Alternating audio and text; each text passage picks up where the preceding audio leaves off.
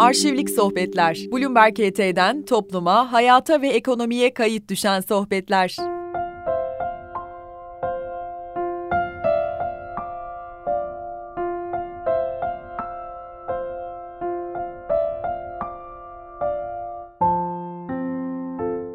Emeğe çok değer verilen ve çalışmanın en büyük erdem olarak bize öğretildiği bir ailede büyüdüm. Annem ve babam İstanbul Üniversitesi'nde öğrenciyken tanışmışlar. Babam hukuk fakültesinde, annem psikoloji bölümünde. Mezun olur olmaz da evlenmişler. Ablam ve ben doğduktan sonra da babamın memleketi olan Samsun'un Havza ilçesine yerleşmişler. Biz orada büyüdük ve çok mutlu bir çocukluk dönemim oldu. Ev, Havza'da yaşadığımız ev e, böyle geniş arkasında bir bahçe olan çeşit çeşit meyve ağaçlarının olduğu ve bizim mahalledeki arkadaşlarla bütün gün oynadığımız çok çok güzel bir ortamdı. E, biz üç kardeştik. Sonradan e, bir küçük kız kardeşim daha bize katılmıştı. Kitap okumayı çok severdik. En büyük eğlencelerimizden biriydi ve o kitabın sayfaları arasında kendimizi kaybettiğimiz, defalarca okuduğumuz kitaplar vardır. Ki Louisa May Alcott'ın Küçük Kadınlar kitabı da bunlardan bir tanesi. En sevdiğim kitaplardan biridir. Orada dört kız kardeşi anlatır e, yazar. Biz de üç kız kardeştik ve kendimizi çok özdeşleştirirdik oradaki karakterlerle. Mesela ablam oradaki abla Meg, e, ben e, ortanca kardeş Joe ve küçük kardeş Amy de benim küçük kardeşim Seda olurdu. Joe çok e, mücadeleci ve 19. yüzyıl Amerika'sında kendini erkek egemen bir topluma kabul ettirmeye çalışan bir karakter aslında ve e, erkeklerin yaptığı işleri yapmak istiyor, yazar olmak istiyor. E, yazdığı e, kitapları yayın evlerine gönderirken e, erkek ismine benzeyecek bir kısaltma kullanıyor. İsmi aslında Josephine ama Joe diye kendini yazıyor ki e, er, kadın olduğu anlaşılmasın ve ayrımcılık e, yapılmasın. E, o karakter beni gerçekten çok etkilemişti e, ve e, sonradan da aslında ben de e, düşününce hani meslek seçerken, iktisatı seçerken ben esas e, ben neyle ilgileniyorumdan ziyade ben sadece kadınlarla özdeşleştirilen işlerden bir tanesini istemiyorum. Erkeklerin de tercih ettiği tüm toplumda saygınlık e, duyulan ve para kazandıracak bir iş istiyorum diye düşünmüştüm ve belki de iktisatı seçmemin cazibesi biraz erkekler tarafından çok tercih edilen bir dal olmasından kaynaklanıyordu. İlkokul dördüncü sınıftayken anneannem e, vefat etti ve o zaman e, İstanbul'a e, annemin teyzem yalnız olduğu için onun yanına çok git gel yaşadığımız bir sene oldu ve ben maalesef okul disiplininden biraz kopmuştum. Ve ertesi senede e, annem e, teyzemden ayrı kalamayacağını düşününce biz İstanbul'a taşındık. İstanbul'a taşınmak çok güzel tabii de e, benim eğitim hayatımdaki aslında çok kritik iki senedir. Dördüncü ve beşinci e, sınıflar. Çünkü o zamanki eğitim sisteminde e, özel okul ve Anadolu liseleri sınavları beşinci sınıfın e, sonunda yapılırdı ve çok ciddi bir hazırlık gerekirdi. Yani normalde benim gibi içinden zaten çalışma aşkı fışkıran bir öğrenci için bunun zor olmaması gerekir ama dediğim gibi bu uyum süreci, o gitgeller maalesef benim o sınavlara hazırlanmama engel oldu ve bunun sonucunda da yani içimdeki çalışkan çocuğa yakışır bir e, okula maalesef giremedim. E, girdiğim okulda ama hani düzenimi kurduktan sonra çok hızlı bir şekilde okul birincisi oldum. En yakın arkadaşımla beraber üniversite sınavlarına hazırlandık ve ikimiz de Boğaziçi Üniversitesi'ne girdik. Yani ben mütevazi bir okulun iddialı bir öğrencisi olarak aslında başarılı oldum diyebilirim. Boğaziçi Üniversitesi'ne e, girdiğim zaman aslında e, çok iddialı okullardan gelmiş ve çok yönlü olarak yetişmiş öğrenciler arasında biraz kendimi kaybolmuş hissetmiştim. Çünkü siz e, kendi özverinizle, kendi çabalarınızla belki müfredatı telafi edebiliyorsunuz. Çünkü elinizde kitaplar var ve ben ne çalışmam gerektiğini biliyorsam sıkı bir şekilde çalışarak kendimi hazırlayabiliyorum. Ama o ortaokul, lise sadece müfredatı vermiyor öğrenciye. Çok farklı e, taraflardan karakterinizin gelişmesine de e, faydası oluyor ve e, daha altyapısı güçlü, iddialı okullar öğrenciyi çok yönlü yetiştirebiliyorlar. İktisadı biraz tesadüf eseri seçtim aslında. Bunda bir faktör dediğim gibi çocukken o içimdeki belki feminist e, duygularla erkeklerin de yaptığı bir işi seçeceğim. E, kendi paramı kendi kazanacağım bir iş olsun diye iktisat bana cazip geldi. Biraz şans eseri girdim ama şanslıymışım. Yani şanslıymışım çünkü girdikten sonra çok sevdim. Özellikle makro iktisat ilk Oya Köymen'in dersine girdim ve girdiğim anda gerçekten ruhumun derinliklerine hitap ettiğini hissetmiştim. Yani iktisadın her alanını sevdiğimi söyleyemem. Özellikle ilk başta bize o verilen e, calculus derslerini niye aldığımı da çok anlayamamıştım. Çünkü lisans seviyesinde aslında e, çok matematiksel değildir iktisat. O dersleri sizi eğer siz lisansüstü eğitim yapmak istiyorsanız siz hazırlamak için e, şu anda da biz öğrencilerimize veriyoruz. Ama dediğim gibi biraz kaybolmuş hissederken işte biraz e, işte makro dersini sevmeye başladım. Ve sonra tabii ki dönüm noktası diyebileceğim Cevdet Akçay hocamla karşılaşmam. O ben ikinci sınıftayken Boğaziçi Üniversitesi'ne katılmıştı. O da yeni mezun olup City University of New York'tan geldi bize istatistik e, dersi vermişti. Aslında istatistik öğrencilerin çok da sevmediği sıkıcı bir ders olabilir ama Cevdet Hoca hepimizi öyle bir büyülemiştik ki yani o ders alan belki 10-15 öğrenci hepimiz e, biz iktisatta kariyer yapmak istiyoruz şeklinde e, kararlar vermiştik. Ben sonradan Cevdet Hoca'dan lisansüstü dersini de makro ekonomi dersini de almıştım. Ve o noktada yüksek lisans ve doktora yapmak istediğimi karar verdim. Hatta Cevdet Hoca master bile yapmadan doğrudan e, doktoraya gidebilirsiniz demişti. E, orada da aslında yani kendimi çok iyi hazırlayamadım herhalde. Yani şöyle ilk başlarda o ben bu dersi niye alıyorum, matematik dersini niye alıyorum, e, mikroyu da çok sevmedim gibi düşünürken ortalamamı çok yüksek tutmadım. Zaten ilk başlardan öyle e, doktora yapmak gibi bir niyetim de hiç yoktu. E, sonra sonra o niyet e, şekillenmişti. E, kendimi daha iyi tanıdıkça, e, bölümü daha iyi tanıdıkça. Onun için e, Boğaziçi Üniversitesi'nde de çok yüksek bir ortalamam olmadı. Bugün internet sizi e, çok hızlı bir şekilde tüm dünyayla bağlantı kurabiliyorsunuz ve e, içe kapalı bir öğrenci de olsanız eve gittiğiniz anda, e, araştırmanızı yaptığınız anda pek çok e, kaynak karşınıza çıkabiliyor. Ama o dönemde dediğim gibi e, çok iyi o GRE sınavlarına da e, hazırlanamadım. Yani çok iddialı doktora okullarına başvurmadım zaten. Çünkü elimdeki başvuru materyalim o kadar güçlü değildi. University of California Davis e, bana e, tam burs verdiği anda da hemen onu kabul ettim ve Davis'e gittim.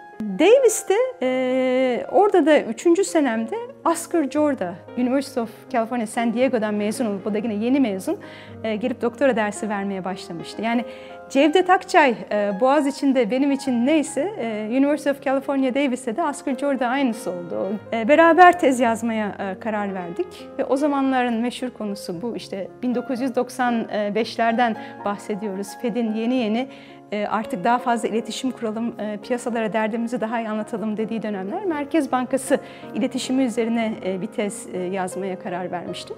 Hocamla iletişimim güçlü olunca herhalde çok güzel bir tez ortaya çıktı. Ve o şekilde e, bu iş piyasası, job market dediğimiz e, piyasaya e, çıkmıştım. E, bizim e, ekonomi doktoralıların mezun olurken girdikleri bir piyasa vardır. İlk önce ön mülakatlar yapılır. İşte Amerika'da e, bir otele bütün e, dünyadan e, doktora e, yapan iktisatçılar e, gider. Orada e, sizi alacak muhtemel e, işverenler de gelirler ve ön mülakatlar yapılır. E, sonra beğenirlerse ikinci mülakata e, çağırırlar. E, benim gönlümde yatan aslan Amerikan Merkez Bankası, Federal Reserve'dü. Ama Oscar Jorda da dahil hocalarım yani çok ümit bağlama buna derlerdi. Çünkü FED pek çok makroekonomi alanında, para politikası alanında çalışan iktisatçıların istediği bir iş yeridir.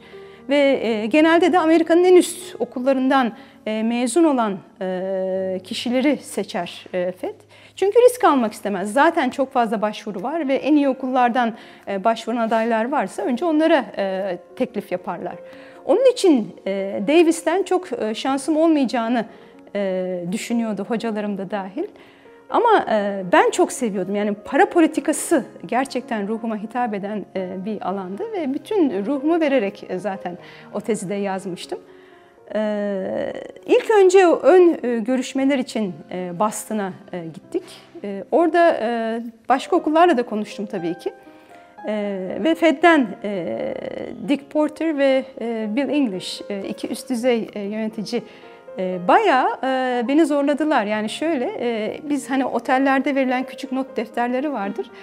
O defterleri biz elimizde arz talep eğrilerini çize çize birbirimize yani sizin dediğiniz bu benim modelim bu şeklinde hararetli bir tartışmaya girişmiştik.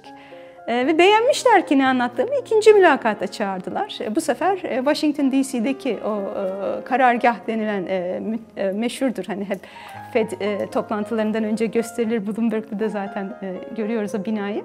O binaya gidecektim.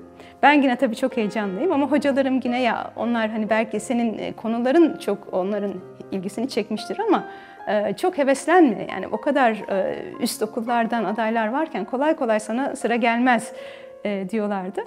Neyse ben de o rahatlıkla gittim. Yani her şeye rağmen hani şu binayı görmek bile belki hani güzel e, bir şanstır diye düşündüm. Hatta havaalanından çıktım. E, taksi şoförüne yani beni Beyaz Saray'ın önünden geçirin hani bir daha belki DC'ye gelmeyeceğim. Hani bir Beyaz Saray'da görmüş olayım. Hani teklif de alamam en azından anlatacak bir hikayem olur e, diye düşünmüştüm. E, Bord'a gittim hani çok e, misafirperver e, karşıladılar. Ama ben yine de hani belki de çok ciddiye almıyorlar. Onun için beni çok zorlamıyorlar herhalde falan diye düşünüyorum. E, semineri verdim. E, seminer de gayet iyi geçti. E, sonra öğle yemeği yedik. Öğle yemeğinden sonra e, sonradan aynı bölümde olacağını öğrendiğim arkadaşlar ya gel seni FOMC odasına götürelim ister misin dediler. FOMC de hani bu kararların verildiği o işte o zamanki Alan Greenspan ve e, karar verici Fed başkanlarının Board of Governors e, guvernörlerin olduğu, toplantı yaptığı salon. E, tamam dedim tabii ki. O meşhur ikinci kat. O ikinci katta da e, bu işte üst düzey yöneticilerin ofislerinin olduğu zaten özel bir güvenlikten geçilerek oraya giriliyor. Güvenlikten geçtik. O toplantı odasına girdik. Bu işte Alan Greenspan, işte Roger Ferguson hepsinin koltukları var ve koltukların üstünde isimler var. Arkada da iktisatçıların oturacağı e, koltuklar var. E, tabii ben böyle bakıyorum, e, Alan Greenspan'ın koltuğu. Oturmak ister misin dediler. Hadi bir oturayım bari dedim. Böyle oturdum ama tabii çok büyük bir heyecan. Ee, ve ondan sonra hani dedim bunu şimdi en azından hani Davis'e gittiğim zaman hocalarıma anlatacak bir hikayem olur. Yani teklif alamasam da bakın Alan Greenspan'ın koltuğuna oturdum derim. Ama e, sonradan e, gittik bekliyoruz. E, birkaç gün sonra Fed'den e, teklif geldi. Telefon açtılar ofisime. E, işte size teklif yapmak istiyoruz dediler. E, telefonu kapatıp yerimde zıpladığımı hatırlıyorum. İlk defa hayatımda zaten öyle sevinçten e, zıplamışımdır. E, ve yani hiç sormadım bile bana hani ne kadar para vereceksiniz. Çünkü e, bu parayla olacak bir şey değil. Yani içimden ruhuma hitap eden bir teklifti ve o anda dört üniversiteden de teklif gelmişti ama zaten bekletiyordum hepsini. Hani Fed'den ne gelirse ona göre karar verecektim. Ve o şekilde de FED'e girdim. Yani geriye dönüp baktığımda Davis hapse girmiş olmaktan pişman mıyım? Ee, daha e, donanımlı bir okula girsem e, bu benim için daha faydalı olur muydu? Mutlaka olurdu. Ee, yani belki e, Boğaziçi Üniversitesi'nde master yapsaydım, o arada kendimi o GRE sınavlarını daha sıkı çalışarak, metodunu öğrenerek çalışsaydım daha iyi bir okula girerdim ve o da sonradan hayatımı kolaylaştırırdı şüphesiz. Öte yandan Davis'te e, eşimle tanıştım. Onun için hani çok pişman olduğumu söyleyemem. Yani hayatta her e, gittiğiniz patika e, bir şeyler katıyor kişiliğinize, bir şeyler alıp gidiyorsunuz.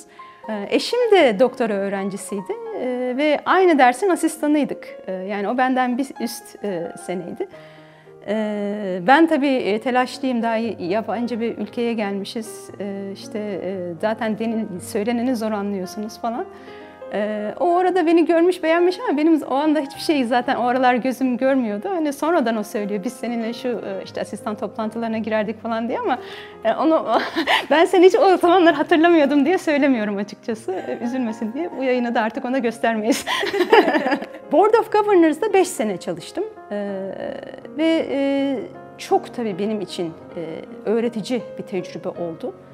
Ee, ilk senenin sonunda e, New York Fed'de bir konferansa e, gidecektik. E, Oscar Jorda ile beraber danışmanımla bir makale hazırlıyoruz. Yine Merkez Bankası iletişimi üzerine o zamanların çok güncel konusu. Ve ne şekilde sunacağımıza çok karar veremedik. Asker ekonometricidir ve o ben asıl ekonometri kısmına ağırlık verelim diyor. Ben daha sözel kısmına işin önem veririm. Yani önce biz derdimizi bir iyi anlatalım. Problem nedir? Biz buna ne şekilde yaklaşıyoruz anlatalım. Sonradan onu ne şekilde hesaplayacağımızı anlatalım. O benim kısmımı yani o, diyor ki sen e, boş ver literatürü daha çok anlat. Ben daha sonra işte yapacağımız kısmı anlatayım. En sonunda anlaşamadık. Dedi ki tamam sunumu ikiye bölelim. E, ben çıkacağım. E, kendi önemli olduğunu düşündüğüm kısmı anlatacağım. Sonra Oscar'a geçecek. O da kendi hesaplamalarını anlatacak. Süre de çok kısıtlı, 20 dakikalık bir süremiz var. İşte ben 10 dakika içinde böyle en ekonomi 101 dersinde giriş seviyesinde arz talep eğrilerini kullanarak Bakın biz bunu yapmaya çalışıyoruz. İşte e, Merkez Bankası iletişiminde e, işte rezervlerin arzına bu olur, taleplerine bu olur. E, işte bu eğri bu tarafa kayar, bu, bu tarafa olur. Ama çok net bir şekilde anlattım. Zaten hani o izleyici e, e, FED çalışanlarıydı ama yine de e, herkesin anlayacağı araçları kullanarak anlattığınız zaman sonradan o probleme ne şekilde yaklaşıp hesaplayacağınızı da e, çok daha kolay anlatabiliyorsunuz. Ben kendi kısmımı anlattım, oturdum. Yanımda Charles Evans vardı, şu anki Chicago Fed e, Başkanı. O zamanlar araştırma bölümünün başında. E, bana şöyle döndü, eğildi, harika bir sunumdu dedi. Ben o zaman dedim ki tamam artık ben e, hocamdan da bağımsız e, bu işleri öğrenmeye başlamışım demek. Yani neyin e, altının çizilmesi gerekir, neyin vurgulanması gerekir. Fed'de tabii ki e, erkek iktisatçı sayısı çok daha fazlaydı. Zaten iktisat, onu inkar edemeyiz. İktisat oldukça maskülen bir disiplin. Ee, belki beni cezbeden kısmı da buydu. Hani kendimi o dünyada ispatlamak için ama e, FED'e girdiğim zaman da tabii ki e, yani e, belki %75 erkek, %25 e, kadın iktisatçının olduğu bir ortam. Fakat buna rağmen bir çaba gösteriliyordu. Yani e, kadın iktisatçılara da e, eşit bir şans vermeye çalışmak. Belki yani kadın zaten doktoralı iktisatçı olmadığı için FED'in de daha fazla kadın iktisatçı alma şansı yoktu ama özellikle o dönemde affirmative action dediğimiz yani eşit iş imkanları sağlayabilmek, e, kadınlara özellikle anne olan e, kadınlara daha esnek çalışma saatleri sunabilmek ve bu şekilde e, FED'i kadınlar için cazip bir iş yeri haline getirebilmek için bir çaba vardı. Çünkü neden kadınlar iktisatı seçmiyorlar? Kurallar erkeklerin çalışma şartlarına göre oluşmuş. Yani ben doğum yapacağım, evde çocuğumu bırakacağım, eğer hiçbir esneklik yoksa daha esnek bir kariyeri tercih edebiliyorum. Onun için zaten e, bu tür e, çalışmalar da o dönemde yeni yeni e, FED'de de başlamış durumdaydı. FED'e giren ilk Türktüm yani Board of Governors'daki ilk Türktüm. Benden sonra daha başka Türkler de gelmeye başladı. Orası yani benim için çok eğitici oldu. Yani hem araştırmalarımla birebir örtüştüğü için hem de bir şeyi nasıl mükemmel yapabilirsiniz onu öğreniyorsunuz. Yani bir rapor çıkacağı zaman o gece nöbetlerine kalmalarımız ya da Alan Greenspan'e ve diğer e, board üyelerine briefing vereceğiniz zaman nasıl e, arkasındaki o çalışma, hummalı bir çalışma, herkesin kafa kafaya verip içerik ne olsun, işte sunumda hangi tabloları gösterelim, aman herhangi bir yazım hatası olmasın, konuşma hızı böyle olacak, işte göz teması böyle olacak, e, provaları yapılır, yani bir, evet sonuçta e, Fed'in bugün bir kararı çıktığı zaman ya da bir Fed başkanı çıkıp e, bir basın toplantısı yaptığı zaman ne kadar hatasız olduğunu görüyoruz ama onun arka planında ne kadar çalışma olduğunu bizzat yaşamak e, çok güzel. Yani o hiçbir onların tesadüf değil. O görülen mükemmeliyet hep çok yoğun emeğin bir sonucu aslında. Şimdi hani bana bazen e, çıktığım yayınlarda işte FED böyle yaptı ama e, çok da e, piyasalar eleştiriyor ne diyorsunuz diye sordukları zaman ben kolay kolay FED'i eleştiremem. Çünkü 250 kişilik bir iktisatçı ordusu var. O FED başkanının yapmış olduğu, vermiş olduğu demeçlerin arkasında yatan. Ve bunlar e, gerçekten e, alanında en iddialı iktisatçılar. E, her türlü veriye hakimler, ellerinde var. Her türlü model ellerinde var. Dolayısıyla eğer onlar bir şey düşünüp de söylemişse ben pek kolay kolay sorgulayamıyorum. Bir hikmet vardır diye düşünüyorum. Yani eğer Fed'le aynı fikirde değilsem de genelde hani ben bir şeyi kaçırıyorumdur diye düşünürüm. Çünkü o emeğin çok bizzat içinde yaşadım. Ee, ama 5 e, senenin sonunda artık e, yeter diye düşündüm. E, çünkü bir kere ülkemi çok özlemiştim ve e, ülkem için bir şeyler yapma zamanının geldiğini düşünmüştüm. E, ve o duygularla Türkiye'de birkaç okula başvurdum. Aslında bizim Merkez Bankamıza da başvurdum. Onu da söylemem gerekir ama Ankara'daydı ve ailemi çok özlemiştim. Yani bunca yıl e, doktora var, üstüne FED var. 10 senedir ailemden ayrıyım. Artık daha fazla ayrılık gayrılık olmasın. İstanbul'da gideceğim ben e, dedim. E, ve Koç Üniversitesi'nden teklif alınca da yine hemen kabul etmiştim. FED'deki son senemde anne olmuştum ve o koşturmacayı bir anne olarak yapmak da zor. Onun için e, Türkiye'ye bebeğimle geldiğimde e, biraz da rahat edeceğimin e, farkındaydım. E, çocuğuma daha fazla e, zaman ayırabileceğimin e, farkındaydım. Akademisyenlik ne olursa olsun çok daha esnek e, e, saatlere sahip. Koç Üniversitesi'ne e, girdikten sonra, özellikle bu güzel e, kampüse geldikten sonra bir an bir dinginlik, e, sakinlik ortamıyla e, karşılaştım. Yani evet, Board of Governors e, benim kariyerim için e, çok büyük bir fırsattı.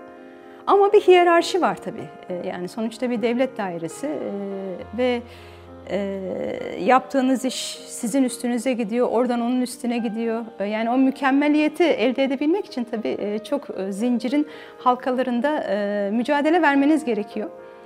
Ee, onun için üniversiteye gelip e, kendi patronum, kendi işimin kendi patronu olduğum zaman o özgürlük çok hoşuma gitti. Bir de onun ötesinde etrafınızda genç insanlar var ve onlar e, sizi çok genç e, tutuyorlar. Yani bir anda hayatımdaki stres çıktı. Washington DC'nin şehir telaşından kurtulup çamlar içerisinde bir orman, kuş sesleri ve yapmanız gereken bir Alan Greenspan'e briefing hazırlamak değil, e, gidip gençlere ders anlatmak. 2008 yılında TÜBİTAK Teşvik Ödülünü aldım ve onun ödül töreni için e, Ankara'ya, Çankaya Köşkü'ne e, gitmiştik. Orada Milliyet Gazetesi'nden Şükrü Andaç, o da töreni takip etmeye gelmiş. Ve işte orada tabii her ödül alanın çok kısa biyografisinden bahsediliyor. İşte benim eski FED iktisatçısı olduğum söylenince tabii gazetecilerin dikkatini çekiyor bu. E, törenden sonra e, yaklaşıp hani bir e, röportaj yapabilir miyiz dedi. Tabii dedim. Birkaç işte gün sonra o da İstanbul'a geldi. Ben de İstanbul'a geldim. Bir röportaj yaptık. Ama ondan sonra hani neden sonra? Dört sene sonra bir telefon geldi Şükrü Bey'den. Hani Milliyet Gazetesi'nde köşe yazısı yazmak ister misiniz dedi. Onu da hiç düşünmeden kabul ettim. İlginç geldi o. Yani yıllarca ee, bir Merkez Bankası'nın e, fil dişi kuleleri arkasında olmak ya da akademinin o steril ortamında olduktan e, sonra e, halkın gözüyle iktisadı görebilmek, onların diliyle kendi araştırmalarımızı anlatabilmek fikri hoşuma gitti. Ve 6 yıl boyunca hiç ara vermeden her hafta Milliyet Gazetesi'nde yazı yazdım. İlk yazımın köşe yazısının, köşemin ismi e, ikinci el e, diye bir isim koymuştum. Onu niye ikinci el olarak e, koyduğumu anlatmak istemiştim. Yani bir e, fıkra vardır. E, Amerikan başkanı e, kendine iktisat danışmanı, ekonomik e, danışman arıyor ve e, bana e, tek elli bir iktisatçı e, getirin diyor. Neden diyorlar? Çünkü diyor iktisatçılar hep işte e, bir tavsiye sorduğunuz zaman işte bir elleriyle işte on the one hand işte bu bir taraftan şu avantajları vardır ama on the other hand öbür taraftan da şöyle de dezavantajları vardır derler. İyice kafamı karıştırırlar. Ben onu istemiyorum. Tam olarak bana ne yapılmasını e, söyleyecek bir iktisatçı istiyorum der ama e, biz iktisatçılar e, yani problemin hem artılarını hem eksilerini söylemek durumundayız ve ben de o köşede e, yanlı değil, objektif bir şekilde e, problemlere yaklaşıp artılarıyla, eksileriyle anlatmak istediğimi söylediğim için ikinci el adını vermiştim o, o köşeye. Öyle bir ilk ilk yazımda öyle bir giriş yapmıştım. Tabii biz aslında geçen sene yani pandemiyle birlikte yani hepimiz e, başka şey düşünemez olduk. Bu herkesin hayatında geçerli. Biz Akademisyenler için de geçerli. Pandemiyle yatıp kalkıyoruz. Pandemiyle ilgili haberleri izlemeye başladık. Ve o zaman dedik ki yani biz de yani biz ne yapabiliriz iktisatçılar olarak? Ee, ne tür bir faydamız olur memlekete? Ee, ve şunu yapalım dedik. Yani Türkiye ekonomisine bu pandeminin maliyeti ne olur? Bunu hesaplayalım ki politika yapıcılar da e, gerekli politikaları geliştirirken en uygun kapanma kararı ne olur? Hangi kapanma kararının maliyeti ne olur? Bunlar önlerinde olsun ve buna göre e, karar vermelerine, politika geliştirmelerine yardımcı oluruz. Çorbada bizim de bir tuzumuz olur. Bu şekilde ilk çalışmalarımız başladı e, ve e, bir model geliştirdik. E, sonuçta çok fazla belirsizlik var, önümüzü göremiyoruz. O zaman siz bir takım varsayımlarla ne şekilde sonuçlar alabilirsiniz? Öngörülerde bulunmaya çalışıyorsunuz. Ve biz bu ilk çalışmaları yaptıktan sonra işte çalışmamızı, modelimizi zenginleştirirken aşı haberleri gelmeye başladı. Ve dedik ki eğer zengin ülkeler kendi nüfuslarını aşılayabilirlerse ama daha düşük gelir seviyesindeki ülkelerin aşıya erişimi olmazsa bunun maliyetleri ne olur? Yani tabii ki aşıya erişememiş ülkelerin ekonomik maliyeti olacağını biliyoruz da esas söylemek istediğimiz kendi ülkesini aşılayan ülkeler de bir maliyet ödeyecek mi her şeye rağmen? Çünkü bunu gösterebilirsek dedik ki o zengin ülkelerin de daha fazla aşı üretimi için katkıda bulunmasını sağlayabiliriz. Çünkü eğer siz şunu düşünürseniz, oh ben kendi ülkemi aşıladım, pandemi artık kalmadı, dünyanın geri kalanında ne olursa olsun. Eğer onu derseniz o çok kötü. Çünkü o zaman zaten aşı kısıtlı ve pandemi devam edecek dünyanın çok büyük bir nüfusunda. Ee, ve e, şuna baktık yani ticaret ilişkilerine bakarak sonuçta dünyada global ağlar var ve tüm e, ülkeler birbiriyle bağlantılı. Onun için eğer sizin ticaret ortaklarınız aşılanmazsa siz onlara eskisi kadar mal satamayacaksınız ve onlardan eskisi kadar mal satın alamayacaksınız. Ve bu da e, önemli bir ekonomik fatura olarak karşınıza çıkacak. Yani gösterdiğimiz siz aşılanmış olsanız bile eğer ticaret ortaklarınız aşılanmazsa daha fazla aşı üretmek için gerekli olan maliyetin belki 10 katı 20 katı bir bedel ödemek zorunda kalacaksınız. Ve bunu e, zengin ülkelerin önüne koyarak e, daha fazla aşı üretimi için e, ellerini ceplerine atmaları gerektiğini, kafa kafaya verip çözüm üretmeleri gerektiğini vurgulamak istedik. Şimdi 2001 krizinden aslında Türkiye çok hızlı bir şekilde toparlandı. Çünkü yapması gereken yapısal anlamdaki zor olan politikaları, reformları uygulayabilmişti. Ee, Türkiye o noktada e, bir, yandan e, bir bağımsız e, merkez bankası kurup o merkez bankasını tamamen enflasyondan sorumlu hale getirdi. Bir yandan bankacılık sistemiyle ilgili yapısal reformlar yapıldı. Herkesin hoşuna gitmese de kurumsal anlamda şeffaflığa geçişin olduğu, Avrupa Birliği ile müzakerelerin başladığı ve oraya yakın standartların geliştirildiği daha demokratik daha e, özgür ve hesap verebilir e, bir ortamın temelleri atılmıştı. Ve o temeller zaten dışarıdan çok ciddi bir sermaye girişi, doğrudan yatırım olarak. Yani bugün geleyim de Türkiye'nin borsasına gireyim, Türkiye'nin bonosunu alayım diye değil, geleyim Türkiye'de bir iş yapayım. Çünkü bu ülkenin geleceğine güveniyorum şeklinde bir ortam oluşmuştu. Ve o ortam 2008 krizinde de e, bizim e, hala arkamızda rüzgar e, arkamızdan esiyordu. Henüz 2001 sonrasında geliştirilmiş olan altyapı hala sağlam bir şekilde ayaklarımızı basmamıza yardımcı oluyordu.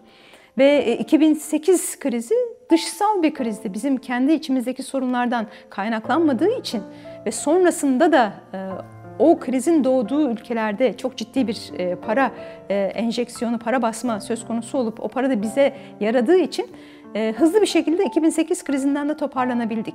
Ama bu rehavet maalesef bizim yapmamız gereken patikadan, uygulamamız gereken yapısal reformlardan, şeffaflıktan, kurumsal bağımsızlıktan, bağımsız bir merkez bankasından giderek bizi uzaklaştırdı.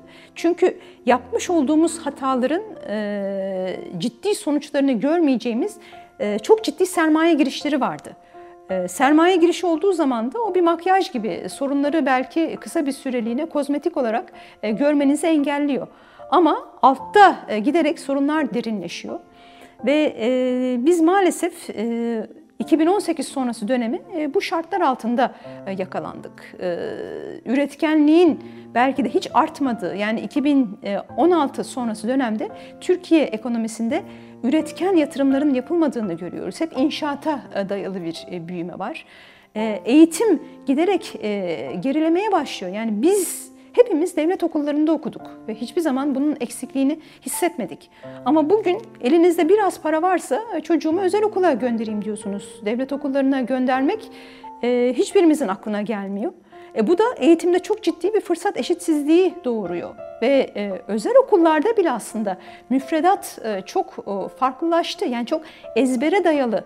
Yani bu kadar ezberci bir eğitim sistemi o çocuklara dayatıldığı zaman bir kere çocuk eğitimden soğuyor, e, hayata küsüyor ve zaten siz o çocuğun yaratıcı düşünme e, kabiliyetini o zamanlardan törpülemeye başlıyorsunuz. Ama sonradan da gelip o çocuklara hani inovasyon olsun, teknoloji olsun, hadi sen yeni düşünceler üret dediğiniz zaman sudan çıkmış balık gibi oluyor çocuklar. E, ben bizim dönemimizde biraz daha özgür düşüncenin baskın olduğunu, giderek daha ezberci hale geldiğini düşünüyorum. Çünkü rekabet arttıkça bu okullar sınavlarla ilgili e, ezber dozu da e, çocuklarda giderek artmaya başlıyor. Daha mekanik, e, daha keyifsiz bir hale geldi. Yani çok ciddi bir eğitim reformunun da dolayısıyla ben gerektiğini düşünüyorum. Yani bir kurumsal reform gerekiyor bağımsız e, kurumlar, e, özgür eğitim, e, rekabetçi üretim yapısına geçiş ve evet sonuçta reformlar zor. Cevdet Akçay Hocam bunu hep söyler. Yani reform yapalım, reform yapalım diyorsunuz ama birileri de bundan zarar görecek. Bunların çok iyi bir şekilde değerlendirilmesi, o zarar gelecek kesimlerin de tekrar topluma katılabilmesi için gerekli adımların atılabilmesi lazım ki başarılı bir şekilde Türkiye'nin yeni yüzyıllara temelleri atılabilsin.